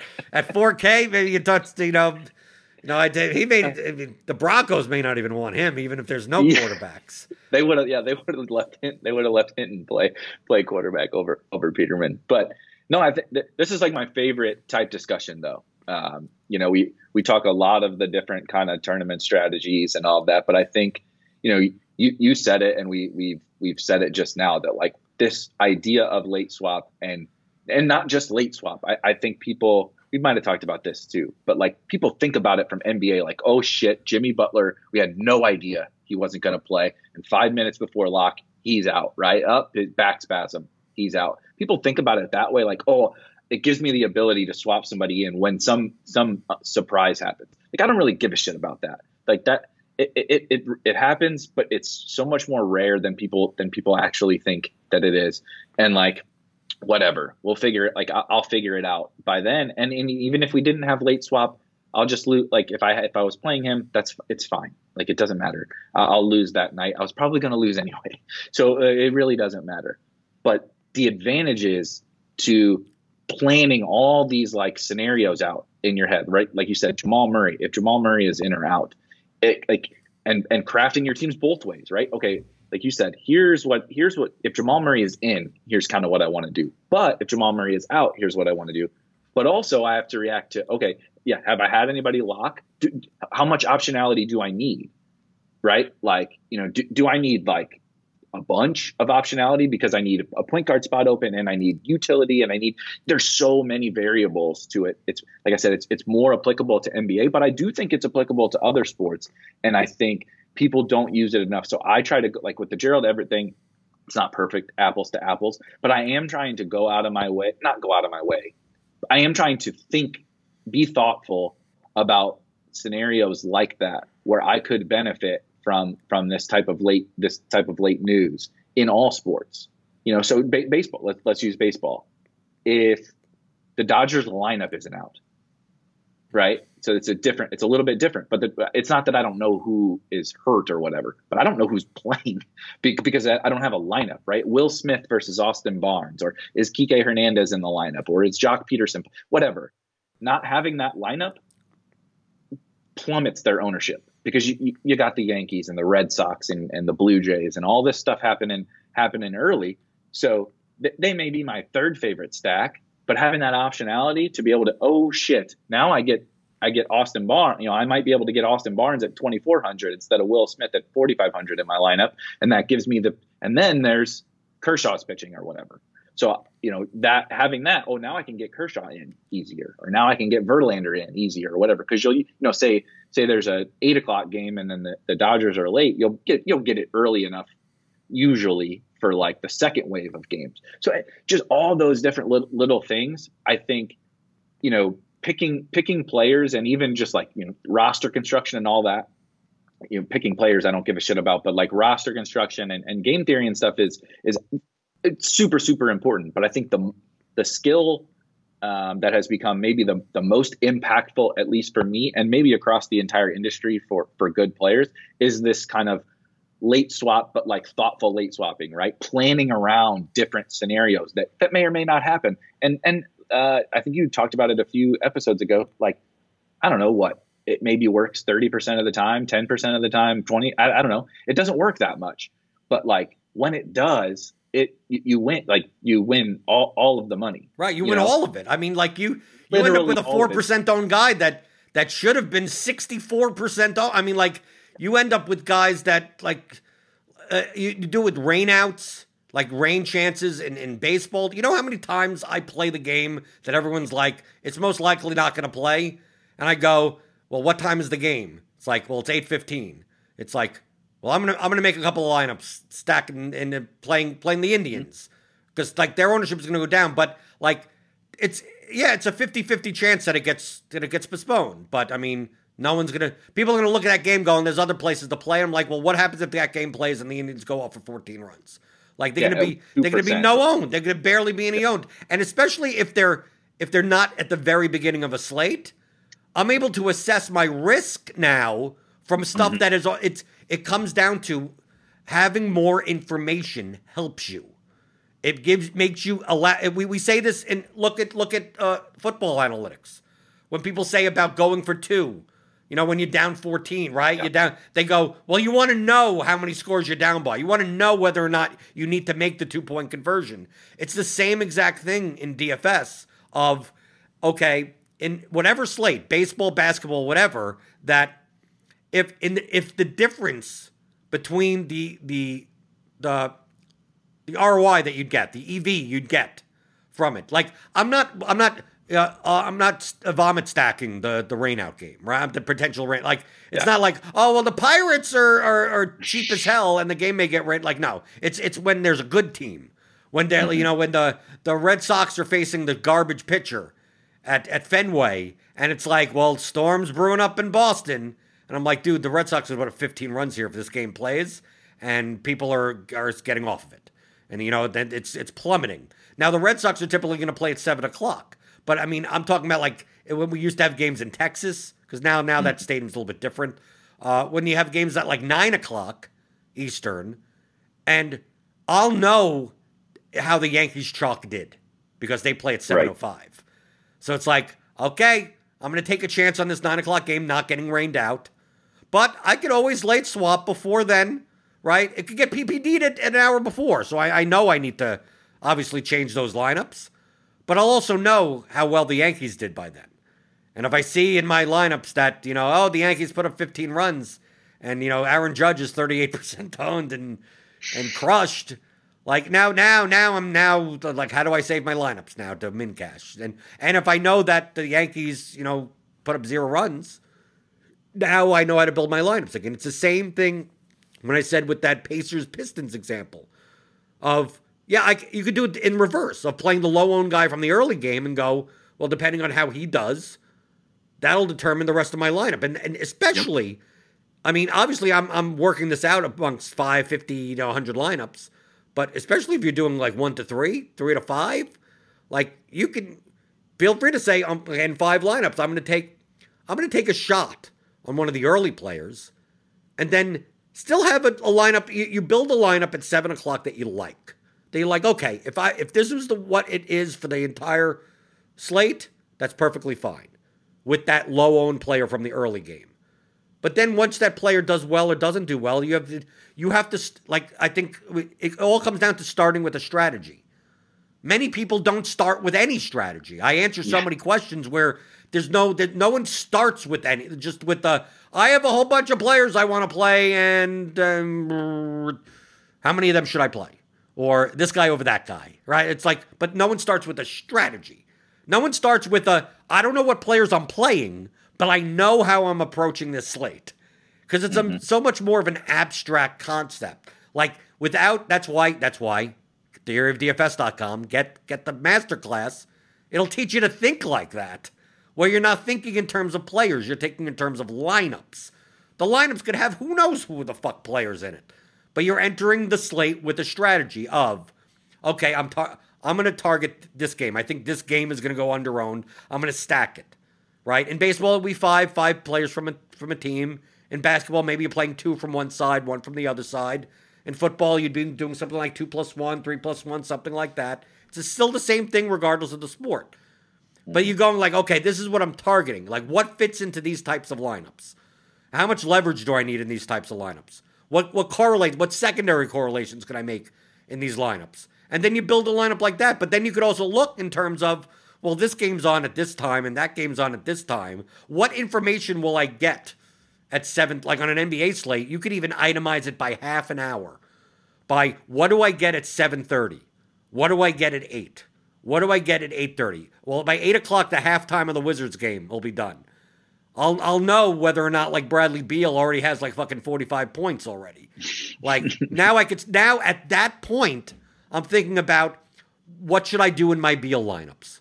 What should I do in my non-Beal Right. lineups? because you're, you're you've identified a player that's most likely going to appear on the GPP winning lineup. It's one of those those those slate breaker. Like this guy is most likely going to be a slate breaker. How owned is he? Is he two percent owned? Well, I don't have to be worried about as much, right? If he's forty two percent owned, I yes, then I do. but then at that point, then at now at eight o'clock, I have to think about how do I make those lineups now. Like I already made those lineups an hour ago. But now I have to rethink. I have new information. Let me take a look at my Bradley Beal lineups. And I go, well, now that I, if I already got, he's he's on his on pace for a sixty plus point game at at, at eighty five hundred. Like, do I need to fade the cheap value chalk in the late game in this lineup because he's seven percent? Beal is seven percent owned, and I have like the nuts. It's like, no, let me get the let me get the highest projected plays in there. And then at 8:30, 8, 9 o'clock, you start getting more information. You oh, the the the cheap chalk center fouled out, you know, got into foul trouble early. And you're seeing snowflakes in people's lineups. And you may have a bunch of that guy. So now you're looking, going, okay, let me take a look. I hope I don't have Beal in those lineups also right? Because now you don't want the snowflake together. So you go, how do I build those lineups now? How do I build these lineups now? So you're constantly thinking in terms of how do you build lineups because you already have. Imagine starting the slate, this NFL slate, this past NFL slate, and I told you Tyreek Hill has 60 points. How would you build those lineups? Like, obviously, you didn't have that information at four o'clock, but at, at let's say mm-hmm. at, at, at four o'clock, you had the information that Dalvin Cook had 11.2 points. Let's say I told you you were stuck with him. Okay, so you didn't have the option at one o'clock. Like at one o'clock, I'm going to force feed you Dalvin Cook, and I'm going to tell you he has 11 points. How do you build that lineup? Well, you you would think in terms of, well, if Dalvin Cook didn't do well, most likely none of the Panthers did well, right? Yep. So you look around there going, he's also very highly owned. So maybe I shouldn't play Nyheim Hines in this lineup also because because now I need to find leverage somewhere, and maybe I need to take out take out uh, Kelce and play a cheap tight end. Maybe maybe I'm maybe I'm playing a Trey Burton, right? Maybe I need to go down to there. Maybe I'm playing Trey Burton on one side and AJ Brown on the other side. But like you're thinking in terms of lineups now because you already have information that a chalk player in your lineup has has snowflaked. So yep. now you're now all your decisions are different. So why aren't you doing that when you have the information and have the ability to make some amount of decisions? So obviously, if you played all the early players, you don't have nothing. You have no, you have no optionality. You have nothing. But when you're thinking in terms of lineups, not players, and you're starting with a strategy, that strategy can include what do I do at four o'clock? What do I do before the four o'clock games in my lineups? In NBA, what do I do at 7:30? What do I do at 8 o'clock? What do I do at 8:30? What do I do at baseball? What do I do at 7? What do I do at 8? What do I do at 9? What do I do? The Diamondbacks game is at 9:40. What do I do for like what what happens if Locastro's not in and Josh Rojas is in and like you know and what do I do there because I don't have the lineup like it's all part of the game. And to me, those are the those are actually more important things to think about than who you're going to play hundred percent. It's my it's, I, I, and I love like it's even evolved f- for me and, and, maybe even for you too. Like it was something I knew, like like you said, I knew how impactful it was. It, it's the only reason. Uh, you know, people talk about NBA. I'm I'm so excited for the NBA, maybe because my NFL season has been shit, but I'm so excited for the NBA, and I think it has a lot to do with what with what we just talked about. So if we if we go back maybe five years, I was I was a winning NBA DFS player. And then there was probably like two years. It might have been when we got rid of late swap uh, that I, I don't and I didn't realize that that had such an impact. But I got I, then I started to get crushed in NBA for probably multiple seasons.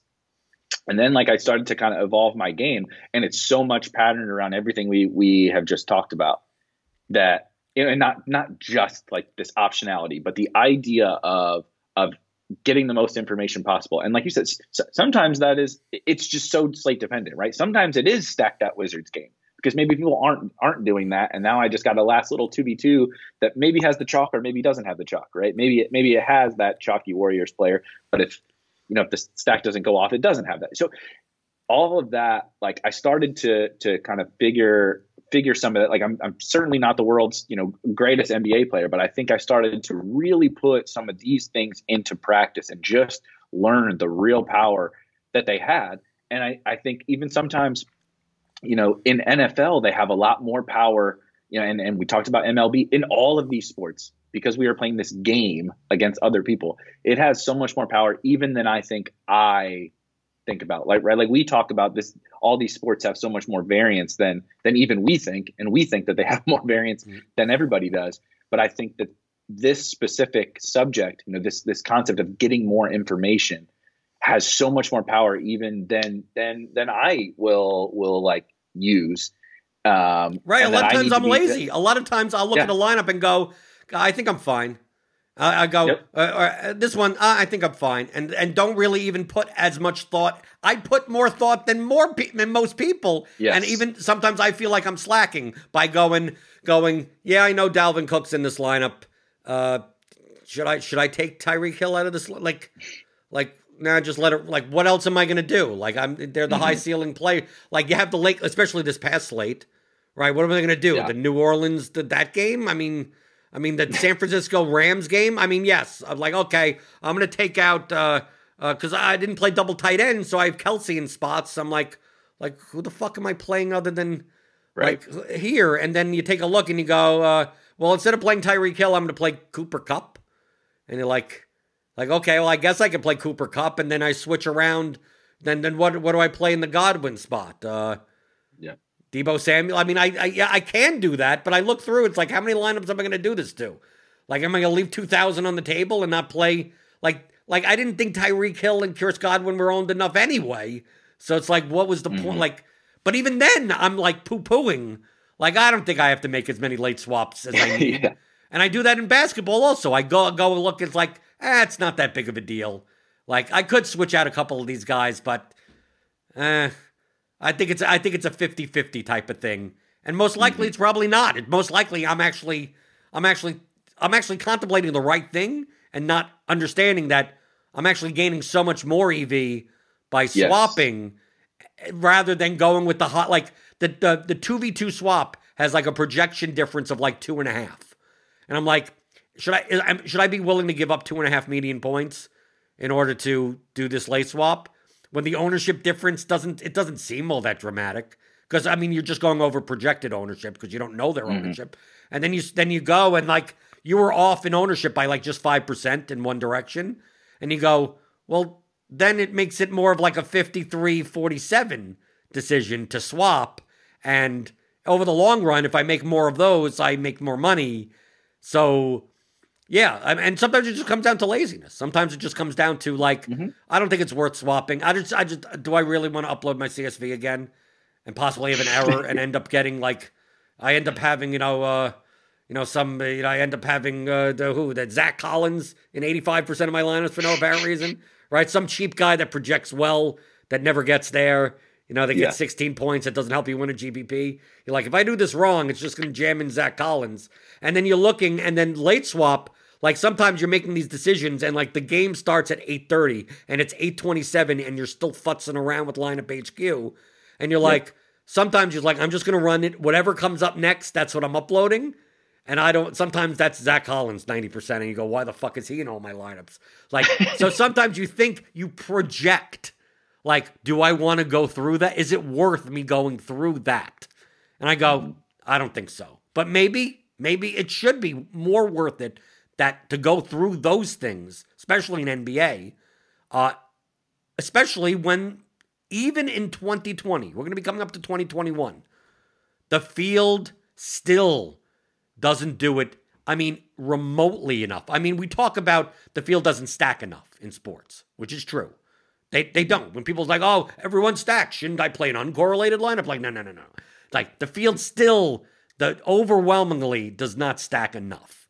Uh, yep. But the, you compare that to late swap, and it's like night and day. Like the, the I mean, I think the stats uh, that I mean they may be proprietary. Bales have sa- has said so that like ninety nine plus percent of users on DraftKings have never swapped out a player after lock ever.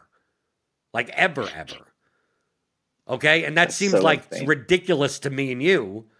Yeah. And to most play, I mean, even for a, even for a scratch, even for like, oh, this guy's in, like, no, still 99 plus percent of users don't do it. So it may sound like we're harping on the thing, but the value if, of having that new information and doing and and and starting with the strategy, like I think what we're talking about is not just like, oh, oh yes, I know, we all know late swap is powerful. Oh, yippee doo da day. Anyone that's listening to this podcast probably knows that already, right? That we have smart listeners and smart viewers. Mm-hmm. I think that what's what is less utilized is starting out thinking about that before you even build your lineups where mm-hmm. you start with that strategy. Not the strategy of late swapping but just it's a one more variable that you put in going okay i'm going to build my light it's a baseball slate. I'm going to stack five stack this guy this team. I'm going to play these five pitchers and like that's what most people do and then go like well okay if, if i'm if my pitcher bombs or you know if my cheap pitcher does well in the early game i'm going to switch over to the dodgers stack in this lineup right like but now we're starting talking about coming up with that strategy like before that even fucking happens. Right? Mm-hmm. Like you you go in going, I'm building this lineup with this core stack, right? The core and it's they're expensive. And it has two cheap pitchers in it. And it's like, well, if these if if these two cheap pitchers doing well, like the chalk Coors stack is is good. But let's say one of the cheap pitchers gets a negative three.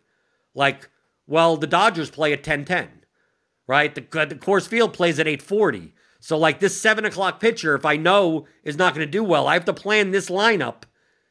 And then you put in the Coors, if you're, especially if you're doing like a hand build, you'll put in the lineup and you'll go, well, how easy is. What, how do I stack Coors in a way that I can easily switch it to the Dodgers? So that positions, like if you go through the positions and you go, well, I'm going to need two outfield spots. So I'm going to play Dahl and Blackmon, and I'm going to fade Arenado and play Story instead because at third base I can play Justin Turner. Like you're you're you're already thinking of that. Like beforehand going if this cheap pitcher bombs, I have to switch this over to a Dodgers stack and what positions make sense in that stack. Maybe you play Arenado over Story because uh, Chris Taylor is expected to be in the lineup and he's shortstop eligible and he's 3,700, and that now makes everything fit. Like, no one.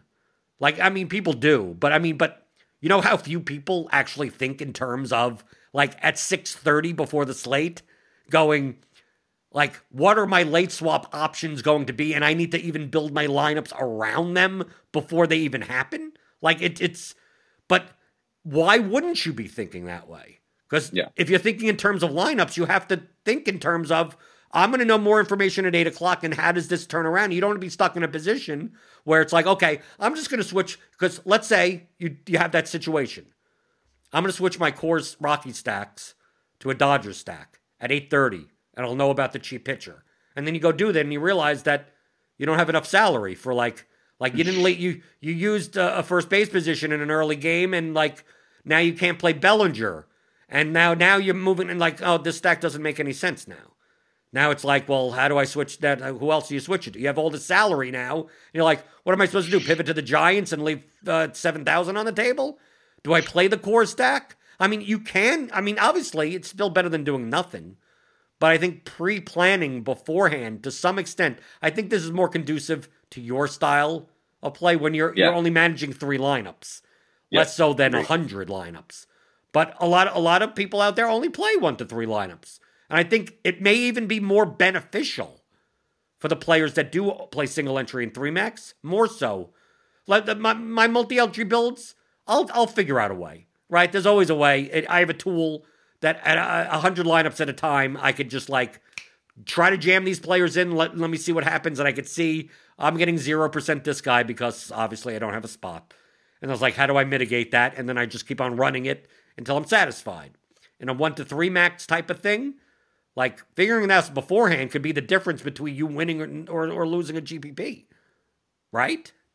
Yep, it's a it's it, that's you know the the biggest thing I think I've learned this year is is truly how powerful. So I am trying to I would rather err on the side of over planning, if you will, and trying to utilize this kind of strategy more than I should Whereas I think outside of a couple of weeks, so like we had we had one particular NFL week that I think I did a really good job.